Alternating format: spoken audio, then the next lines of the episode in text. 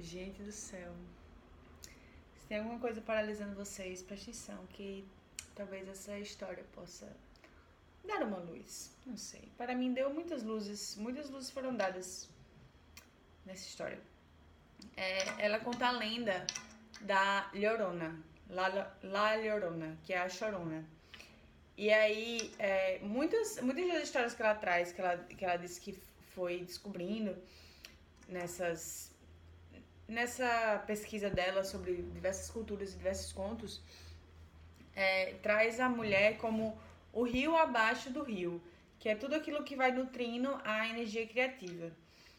E aí é, ela fala que a criatividade é uma coisa que está dentro da gente, não é não é a coisa o que a gente age, não é o que a gente pensa, não é criatividade não é uma coisa que a gente faz, é, é, é tipo assim a genética da gente já é criativa, entendeu?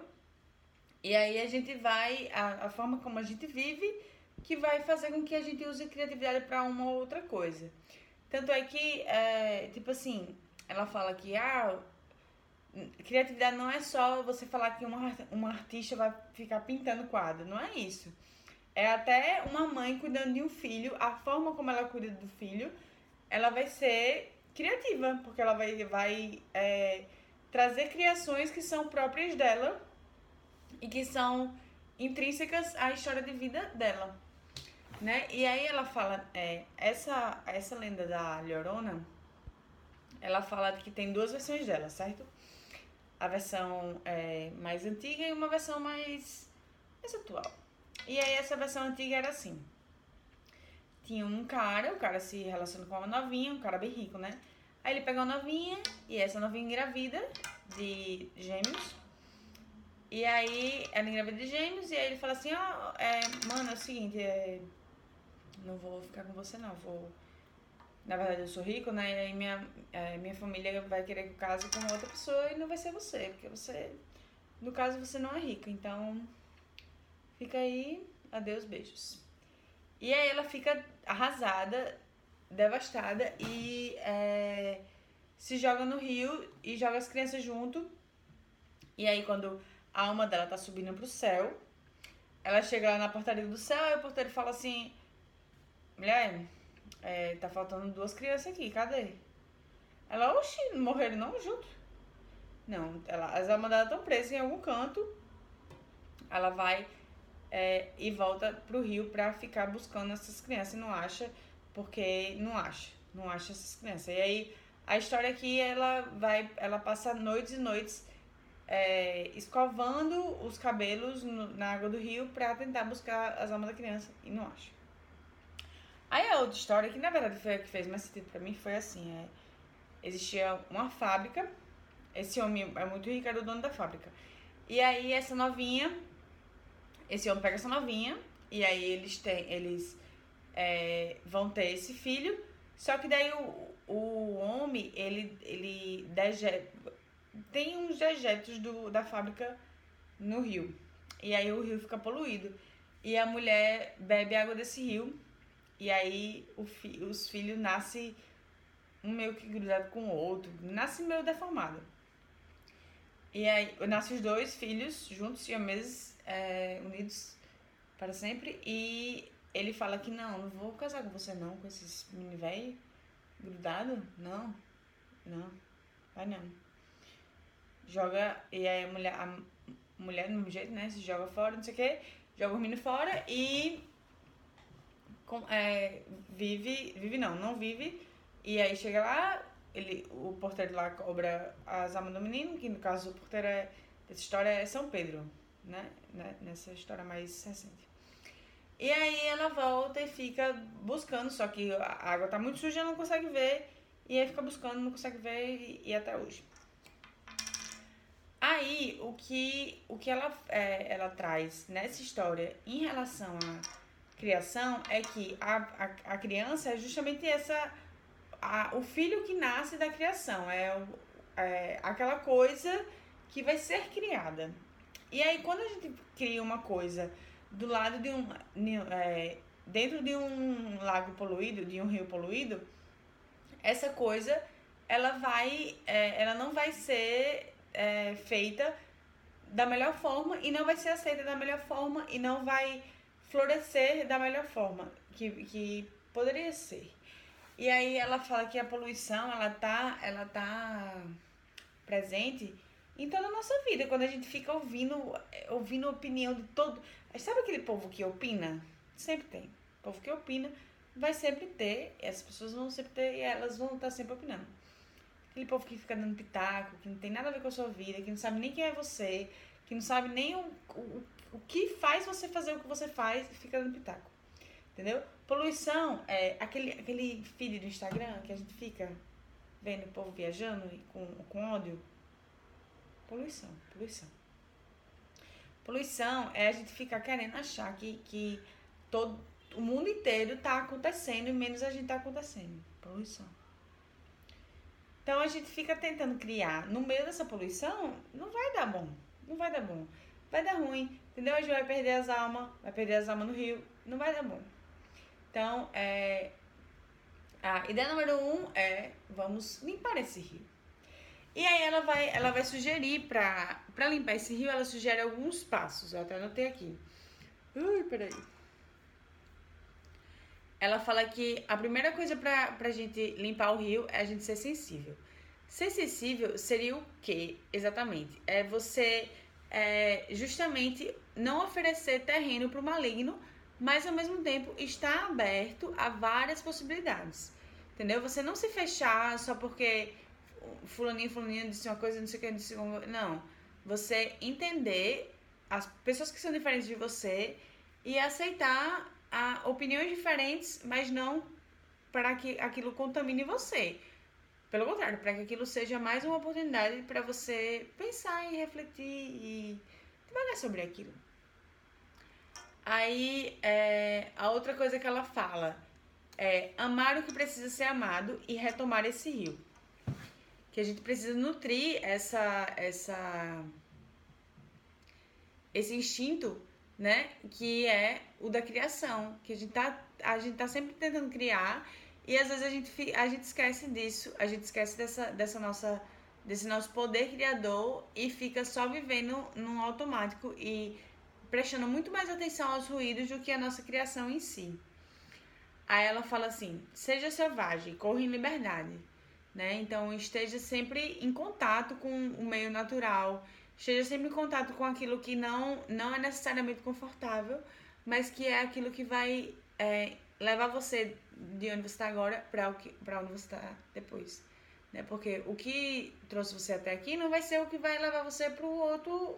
Pro, para outra fase do videogame, né? A gente tem que ter novas habilidades para a próxima fase do videogame. Então, está sempre cultivando essas, essas novas habilidades. É, Fique com ela, exercite o ânimos. Ânimos, ela traz como é, essa força masculina que faz com que a gente tenha a iniciativa de fazer as coisas. Ela fala que no, nessas, nessas histórias tribais, é, muito dessa do, do, que ela do que ele traz como ânimos é essa, a capacidade de agir, né? Essa, esse fogo para agir. Porque às vezes a gente tá muito é, planejando, planejando, planejando, planejando e demora demais para agir, acaba não agindo e acaba ficando paralisado porque a gente planeja tanto, planeja tanto, planeja tanto, planeja tanto que é, esquece da parte de levar aquilo para a realidade. E quando a gente não materializa isso, isso vai perdendo força. Aí ela fala assim: é, alimente sua vida criativa. E alimentar a vida criativa é você nutrir esse rio com coisas boas e não ficar enchendo o rio de poluição, né? É, proteja sua vida criativa, pratique sempre a criatividade, esteja sempre em contato com ela, entendeu? E não e não apenas deixando. Sabe aquele povo que. É, aquele, quando eu digo aquele povo, eu, eu tô sempre na, nesse povo, porque eu também faço parte daquele povo. Então, aquele povo que fala assim, ah, não, é, eu tô muito ocupada, não vai. É, tenho muita coisa para fazer agora, não vai rolar agora. Quando for, quando tiver mais, mais livre, eu faço. E aí o que acontece? Eu gosto muito de escrever. E aí eu ficava sempre dando essa desculpa. Não, agora eu tô fazendo isso, tô fazendo isso. Sempre vai ter. Mana, é o seguinte, vai. Vai sempre ter. a gente vai sempre estar muito ocupado. E a gente vai sempre botar a, todas as ocupações antes do que o que a gente quer fazer. O pior é isso. O pior de tudo é isso. Porque o que acontece? Por exemplo, esses vídeos que eu faço. Você fica, ai, não, vou ficar fazendo vídeo, não tenho nem tempo pra ficar postando vídeo, editando vídeo. É o que eu faço, faço de filmo, pronto, boto, posto, seja o que Deus quiser, vai, baixo o áudio, boto, boto no podcast, pronto, seja o que Deus quiser, não fico fazendo muita. Porque quando eu, quando eu começo a complicar demais o negócio, aí vai ser mais um passo para eu não fazer. Então é melhor feito do que perfeito. E aí é, é o negócio é esse, é tá estimulando isso para que as coisas aconteçam é, ainda que não seja daquela forma que a gente, aquela forma ideológica perfeita que a gente estava pensando que ia fazer, entendeu? Então, é, por mais que eu fique obcecada e fique pensando, meu Deus do céu, essa luz aqui atrás, essa luz aqui atrás me incomoda, me incomoda, mas fazer o quê? A, ou eu faço um setting perfeito de iluminação e espero a perfeita luz do dia para fazer o jeito que o jeito perfeito para fazer o vídeo perfeito. Ou eu faço o vídeo e transmito a mensagem que é do mesmo jeito, entendeu? Então, é, minha cara, assim, ó, minha cara.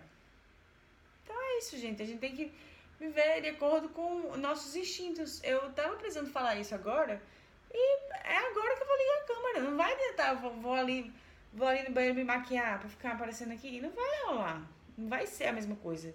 A mensagem não vai ser a mesma. Então, é, a gente tem que, às vezes, dar nutriente para nossa criatividade, mesmo que não seja isso que vai trazer, o, não seja isso nosso ganha-pão.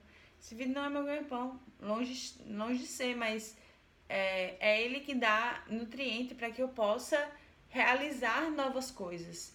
E a gente tem que, é, às vezes, desapegar daquilo que. Não, só, eu não posso perder tempo com o que não me dá dinheiro. Eu tenho, eu tenho esse problema, eu tenho esse problema sério. Sério esse problema que quando eu tô, quando eu tô perdendo tempo, não é de trabalho, ou não é do, da dissertação, ou não é. Sabe quando. Aí parece que não é importante, mas é importante, mana. É, é importante. Então, nutra isso. Comece Comece daí, comece daí, pensando assim, é importante, certo? Quando você acredita que é importante, aí vira importante. Aí no instante você tem tempo, no instante arruma tempo. Prioridades, né? A vida é feita de prioridades. E aí ela fala é, sobre responder ao que está ao seu redor e se adaptar também. Então, é, me preocupa às vezes que a gente vive numa, numas bolhas. É, muitas pessoas vivem numas bolhas, cada uma na sua bolha, então, temos a, temos a bolha é, dos bolsominions, temos a bolha dos é, das feministas, que todo... The woman, é, e temos a bolha do da, da louca pirada, temos a, cada, um na sua bolha, cada um vive na sua bolha, e aí a gente não se relaciona com o que está diferente porque a gente não simplesmente não suporta. Eu me incluo nisso, porque eu não, não tenho muita paciência para Bolsonaro. Mas a gente tem que aprender a dialogar com essas pessoas, porque a gente não vai, não tem como impactar positivamente a vida das pessoas se a gente não aprender a lidar com elas, mesmo que ela não, que a gente não concorda com nada que elas falam, com nada que a gente, é, às vezes ela, ela vai acreditar em coisas que a gente não acredita de forma alguma, mas a gente tem que aprender a conviver com ela e aprender como elas pensam para que a gente possa ter uma relação e impactar positivamente a vida delas. Então, é, começando, é, começa, passo número um, assumir que o trabalho criativo é importante. Passo número dois é assumir que o trabalho criativo demanda relações além da nossa bolha, porque é fora da bolha que a gente consegue é, florescer e a gente consegue impactar positivamente quem não estava esperando por aquilo, entendeu? Então, mensagem é essa de hoje. Beijos. Bom domingo para você.